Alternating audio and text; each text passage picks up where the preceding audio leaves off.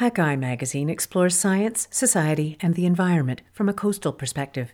Today's feature article, which was originally published by our friends at High Country News, is "In Nome, Where the Muskoxen Roam," controversially. In Alaska, residents are negotiating a contentious relationship with muskoxen, which were introduced to the area decades ago without local consent. By Megan Gannon. Read by me, Heather Walter. By the afternoon of December thirteenth, two thousand twenty-two, idyllic winter conditions had finally arrived in Nome, Alaska. Famous for hosting the finish of the Iditarod sled dog race, this remote town is closer to Russia than it is to Anchorage. Here, vast tundra landscapes meet the sea ice that forms over the Bering Strait. A series of dreaded rain-on-snow events earlier in the month had made winter travel miserable. But now a fresh white blanket covered the rolling hills, reflecting the pinks and blues of a clear subarctic sky. Snow machines were whining, and the local mushers were looking forward to another season of exercising their sled dogs. One of them, Curtis Worland, took a break from work to visit his kennel on the outskirts of Nome. Worland was a court services officer for the Alaska State Troopers, a job that involved prisoner transport and court security. At the kennel, though, he had other obligations. Keeping a dog lot anywhere requires a constant loop of chores: feeding dogs, running dogs, scooping up dog poop. But keeping one in Nome comes with additional responsibilities. Monitoring threats from muskoxen, stubborn, shaggy animals with formidable horns and a record of attacking dogs. During his decade as a musher, Worland, thirty-six, had seen Nome's muskoxen problems increase. He shared the dog lot with his wife and their friends, and about once a week, when muskoxen got too close, he took on the task of keeping them away. On December thirteenth, he was on a snow machine, trying to scare off a herd that had come within a quarter mile of the lot. No one else witnessed what happened, but one of the animals charged him.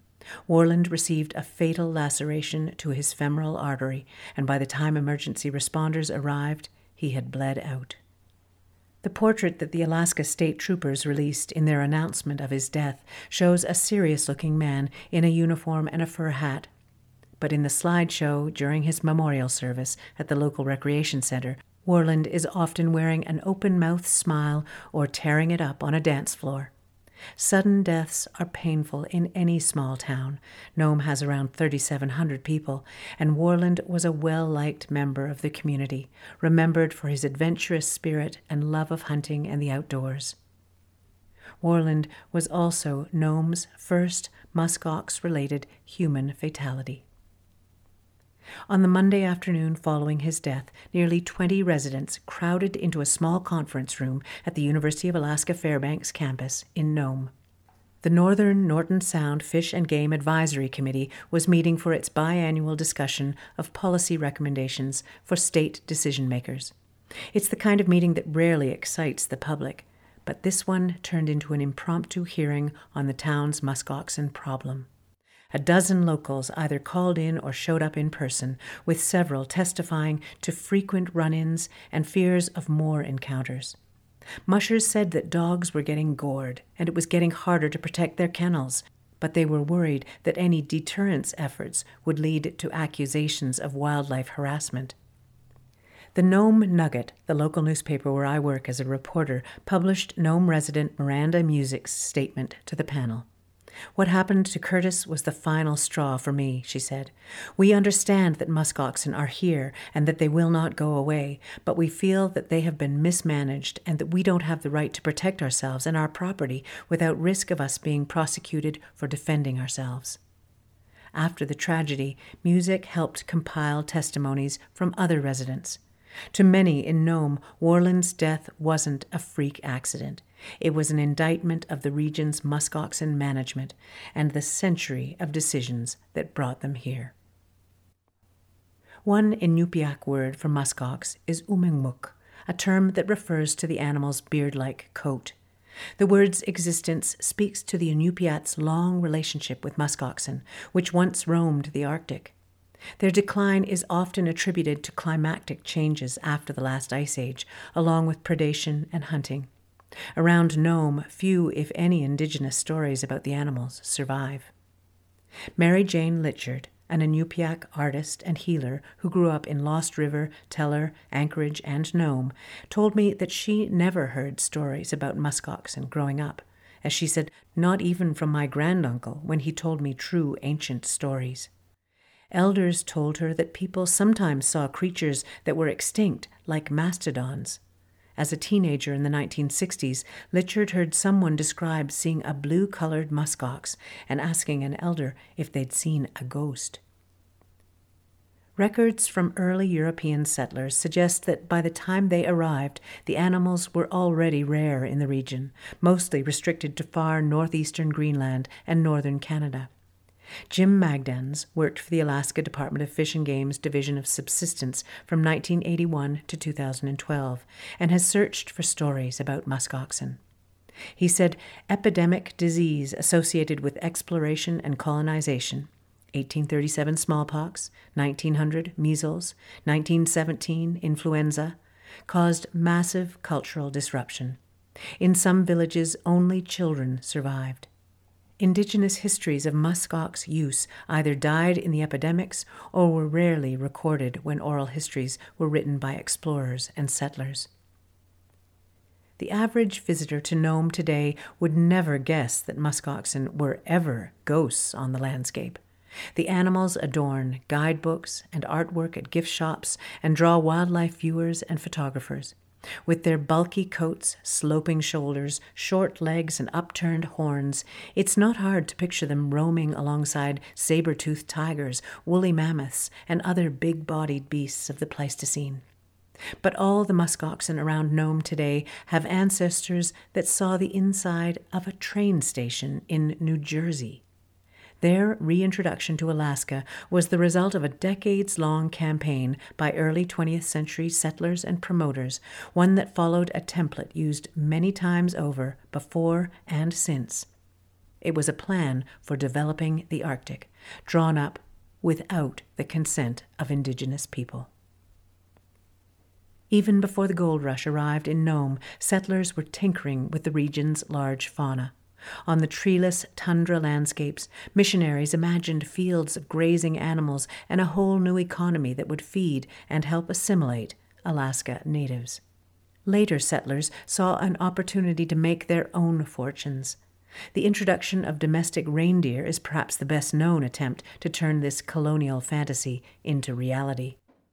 But others championed muskoxen as an Arctic agricultural alternative, among them Vilhjalmur Stefansson, a Canadian anthropologist who relentlessly promoted the observations he made during a series of Arctic expeditions in the early nineteen hundreds. On one expedition, he interviewed indigenous people and settlers who told him of a hunting party that had killed a small herd of muskoxen around eighteen fifty-eight. Since then, he wrote, no one near Point Barrow is known to have killed muskox or seen them, marking their presumed extirpation from the region. After encountering the animals and hunting them in the Canadian Arctic, he endorsed the species as a source for the U S meat market. Though Stefansson sometimes challenged outsiders' notions of a, quote, lifeless and desolate Arctic, some of the colonial representatives who supported him did not. Stefansson apparently made a case for repopulating the Arctic with muskoxen to Thomas Riggs, governor of the Territory of Alaska from nineteen eighteen to nineteen twenty-one. In his nineteen eighteen report to Congress, Riggs thanked Stefansson and wrote that muskoxen seemed, quote, designed to make a productive country out of barrens now serving no purpose, revealing the governor's view of the indigenous homelands of northern Alaska. Irving McKenney-Reed, who grew up in Nome's gold mining camps and was an early member of the Alaska Game Commission, was also a major force behind the reintroduction. He met Stefansson in Nome, collected stories about muskoxen across Alaska, and in nineteen twenty-two traveled to New York, where he spoke with New York Zoological Park director William Hornaday about the zoo's experience with the species. Reed also promoted the scheme to the U S Congress, which in nineteen thirty allocated forty thousand dollars to the U S Biological Survey to acquire and domesticate musk oxen for Alaska. It would be another forty years before the animals set hoof on the Seward Peninsula. In the summer of nineteen thirty, Norwegian sailors captured dozens of young musk oxen in eastern Greenland, and thirty-four of them arrived by steamship in New York Harbor that September. After a month-long quarantine, they began an epic journey by train and steamship and train again from New Jersey to their near-final destination outside Fairbanks. Eventually, the herd's habitat in a clearing in a boreal forest was deemed unsuitable, due in part to the cost of the fencing required to keep musk oxen in and black bears out, and the Biological Survey's plans to domesticate them were abandoned. Thirty-one musk oxen were moved to Nunivak Island, off the coast of southwestern Alaska, in nineteen thirty-six. The population grew, and a program for transplanting them to the mainland was launched by state and federal partners in nineteen sixty-seven. In nineteen seventy, thirty-six musk oxen were transferred to the Feather River watershed, about twenty-five miles northwest of Nome. They didn't stay put. Within a year, they had traveled farther north and were living around the village of Brevig Mission. State and federal officials added another thirty-five animals in nineteen eighty-one to supplement the fledgling population. After that, it took off, expanding across the Seward Peninsula. The population hit a peak in two thousand ten with a survey count of two thousand nine hundred three, but then declined until two thousand fifteen when it stabilized. The most recent survey of the peninsula's musk oxen in two thousand twenty-one counted two thousand seventy-one. Nome has a tribally owned hospital, direct Alaska Airlines flights to Anchorage, and a gravel road system that makes it possible to access the varied landscapes of the Seward Peninsula. But no roads connect it with Alaska's cities. Mass-produced food and supplies must be flown or barged in, and the cost of living is high. In two thousand twenty-two, gas prices reached more than seven dollars a gallon. A gallon of milk can cost eight dollars. The price of remoteness is even higher in the villages scattered around the Bering Strait. Nome serves as the hub community for fifteen of those villages, which are majority Alaska Native and range in size from eighty to eight hundred residents. Inequities rooted in colonialism mean that several still lack basic services like water and sewer systems. Residents' ability to put local fish, meat, and berries in their freezers is crucial, not only to their food security, but to the survival of centuries-old traditional lifeways. Melanie Bahnke is a Saint Lawrence Island Yupik and president and C E O of Kawerak, the region's tribal nonprofit consortium. In testimony to the Senate Committee on Indian Affairs in two thousand thirteen, she said, "To limit describing our way of life to food security would be like viewing the bread and wine of communion for the poverty-stricken from purely a nutritional standpoint. Our subsistence way of life provides us with sustenance, a sense of well-being and purpose, a feeling of belonging, the understanding that we are part of something much bigger than us as individuals. Pride in carrying on a way of life passed down from generation to generation, joy in sharing, and also serves as the core of our identity as an Alaskan Native civilization."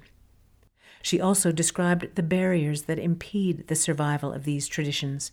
In order to harvest resources such as salmon, moose, and now musk oxen, Alaska Natives must navigate a thicket of multi-jurisdictional policies, all while contending with the colonial legacy of exclusion from resource governance.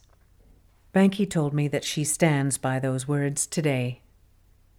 Before musk oxen were introduced northwest of Nome in nineteen seventy, state and federal officials typically didn't consult, let alone inform, nearby residents. And the main purpose of the introduction, to provide meat for residents, wouldn't be fulfilled for another two decades because the population had to multiply before hunting could be authorized.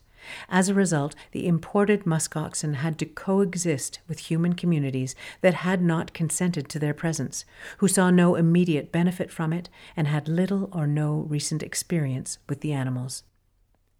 Friction between the new neighbors was perhaps inevitable. Kate Persons was the area biologist for the Alaska Department of Fish and Game's Nome office between nineteen ninety-seven and two thousand seven, when musk oxen had reached the periphery of Nome, but had not yet become regulars in town. Most of the complaints about the animals that Persons fielded came from the villages. She recalled, people just really didn't like them, and that was a pretty prevalent feeling throughout the villages at that time. Musk oxen often move in herds, which can range in size from a handful of animals up to seventy-five. And while many animals flee from humans, musk oxen tend to hold their ground, forming a tight line or circle. That makes them easy to hunt, but hard to scare off if they are, for example, trampling traditional gathering grounds for berries or tundra greens. When musk oxen hunting finally became a possibility in the Seward Peninsula in the mid nineteen nineties, its management was convoluted and controversial. Many of Alaska's resources are governed by a dual management system, meaning that multiple federal and state authorities may share responsibility for wildlife, and their policies don't always align. For instance, the federal Alaska National Interest Lands Conservation Act, passed in nineteen eighty, gives priority to rural residents, who are majority indigenous, in their use of fish and wildlife for subsistence purposes. In nineteen eighty-nine, the state Supreme Court deemed such preferences illegal on state lands, and some in the hunting community continue to push back against the priority access held by rural Alaskans under federal law. Although some sixty percent of Alaska is federal land, most of the area immediately around Nome falls under state jurisdiction. Local subsistence users weren't the only group interested in hunting musk oxen. When sport hunting for the animals began on Nunivak Island in the nineteen seventies and on the North Slope in the nineteen eighties, locals in these regions had to compete for state hunting permits with sport hunters from Anchorage or Fairbanks. The Seward Peninsula is easier to access from these cities, and in the nineteen nineties, many peninsula residents feared they would face even fiercer competition for permits. After the area's musk oxen population dropped by nearly twenty-five percent between two thousand ten and two thousand twelve, the state put more restrictions on hunting. Now all applicants for state permits to hunt musk oxen around Nome must document an economic need for the animal's meat. During the two thousand twenty-two twenty-three season in the Seward Peninsula, twenty-nine musk oxen were harvested in the state hunt and five were taken on federal land. Beyond the politics of hunting them, the management of musk oxen around Nome is complicated by how the animals move and don't move.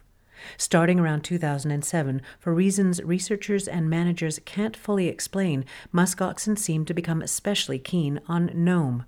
They began spending more time in town, and reports of conflicts accumulated. Musk oxen broke through fences, mounted doorsteps, obstructed traffic, and trampled gravesites.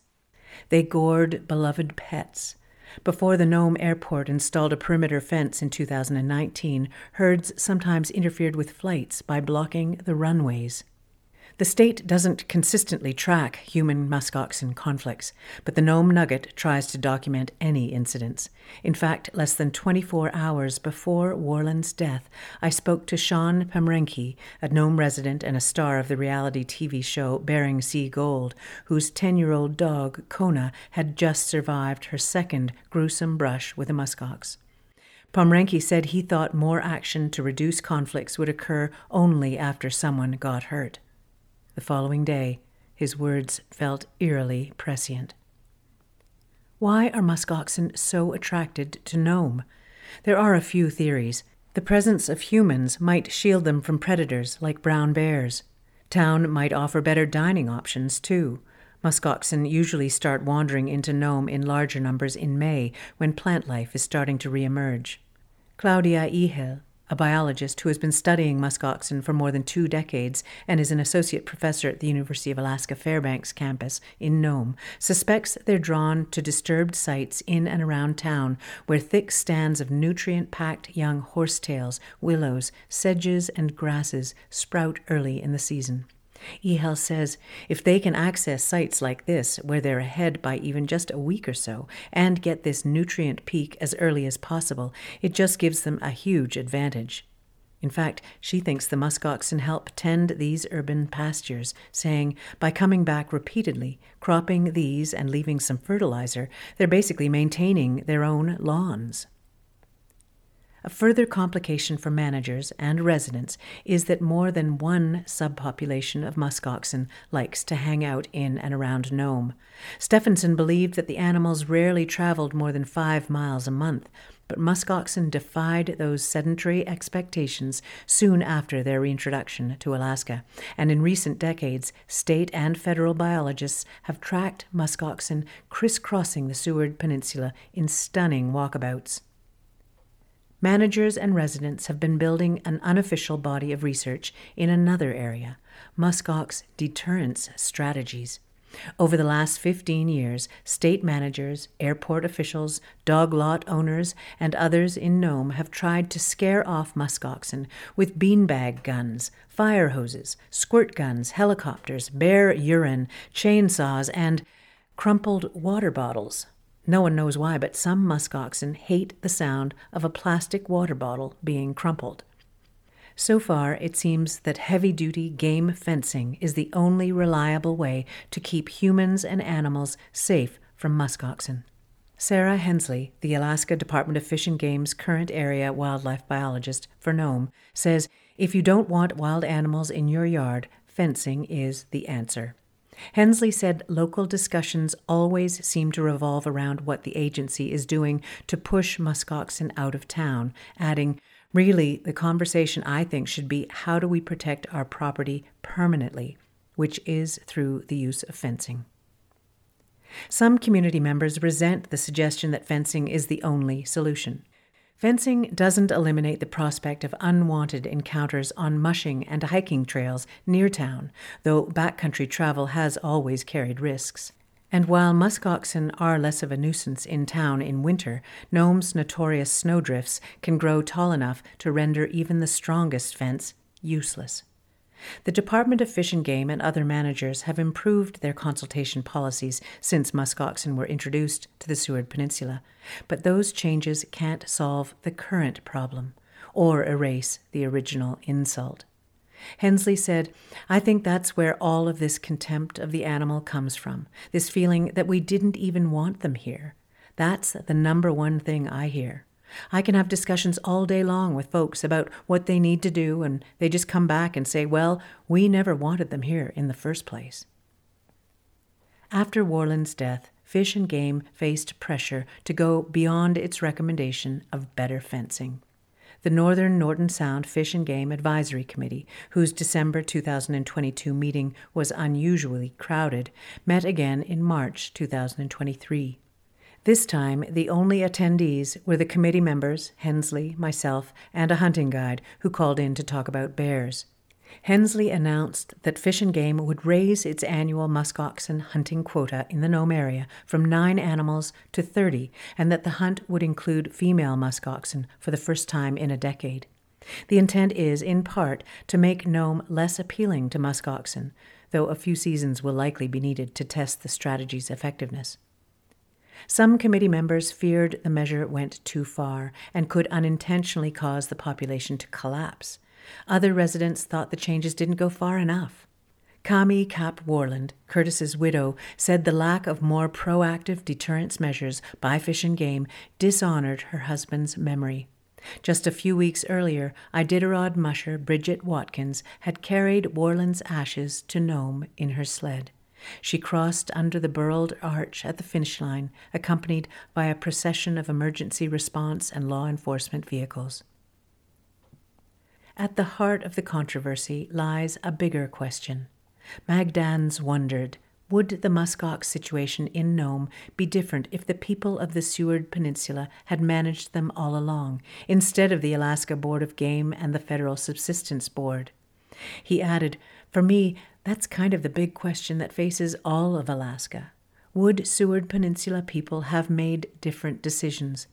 And would this musher be alive today if local people had more authority in managing these resources? After Worland's death, Melanie Bahnke of Kawerak wrote an open letter to policymakers and game managers asking for further action to protect the community, saying, "Our tribal leaders and elders traditionally were the ones who made decisions about the take of fish and game in our region and what is reasonable and allowable and what measures to take to protect our people. I guarantee this situation would not be as out of hand as it is now if that authority had not been replaced by the current management regimes that are woefully inadequate considering the fish crashes and the current threat to humans posed by muskox." Still, locals who manage to regularly get hunting permits are finally seeing the benefits of muskoxen.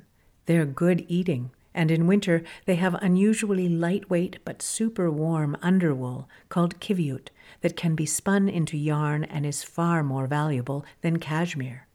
Roy Ashenfelter, an Inupiaq hunter from White Mountain who spent decades working on various subsistence advisory boards and who now chairs the board of the Bering Strait's Native Corporation, has seen public opinion about muskoxen become more divided.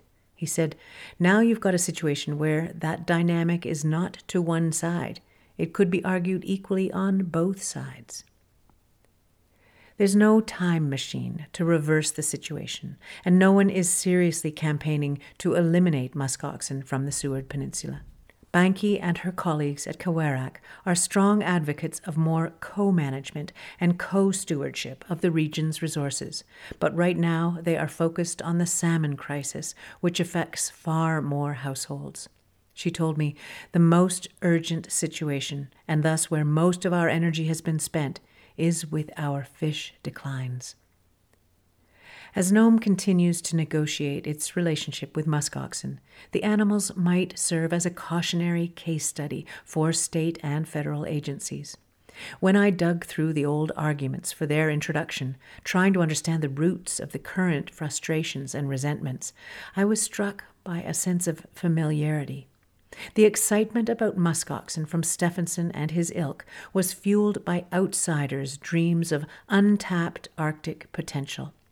The boom that's just around the corner, the fix that's bound to guarantee prosperity to a region remote from national power centers. In two thousand twenty-three, the details of the schemes look different. An expanded port to accommodate more cruise ships and cargo barges and military vessels, a graphite mine to accommodate the national drive for American-sourced critical minerals. But their shape remains familiar. Often these plans come from outsiders who imagine something new and grand here, whether it's a field full of productive ungulates or a Navy destroyer in port. And now, as then, they offer vague promises of local benefits, accompanied by serious questions about the control of resources and the specter of tragic consequences. This story was originally published in High Country News, an independent magazine dedicated to coverage of the Western United States. You can find more news and stories from them on their website at h c n dot org.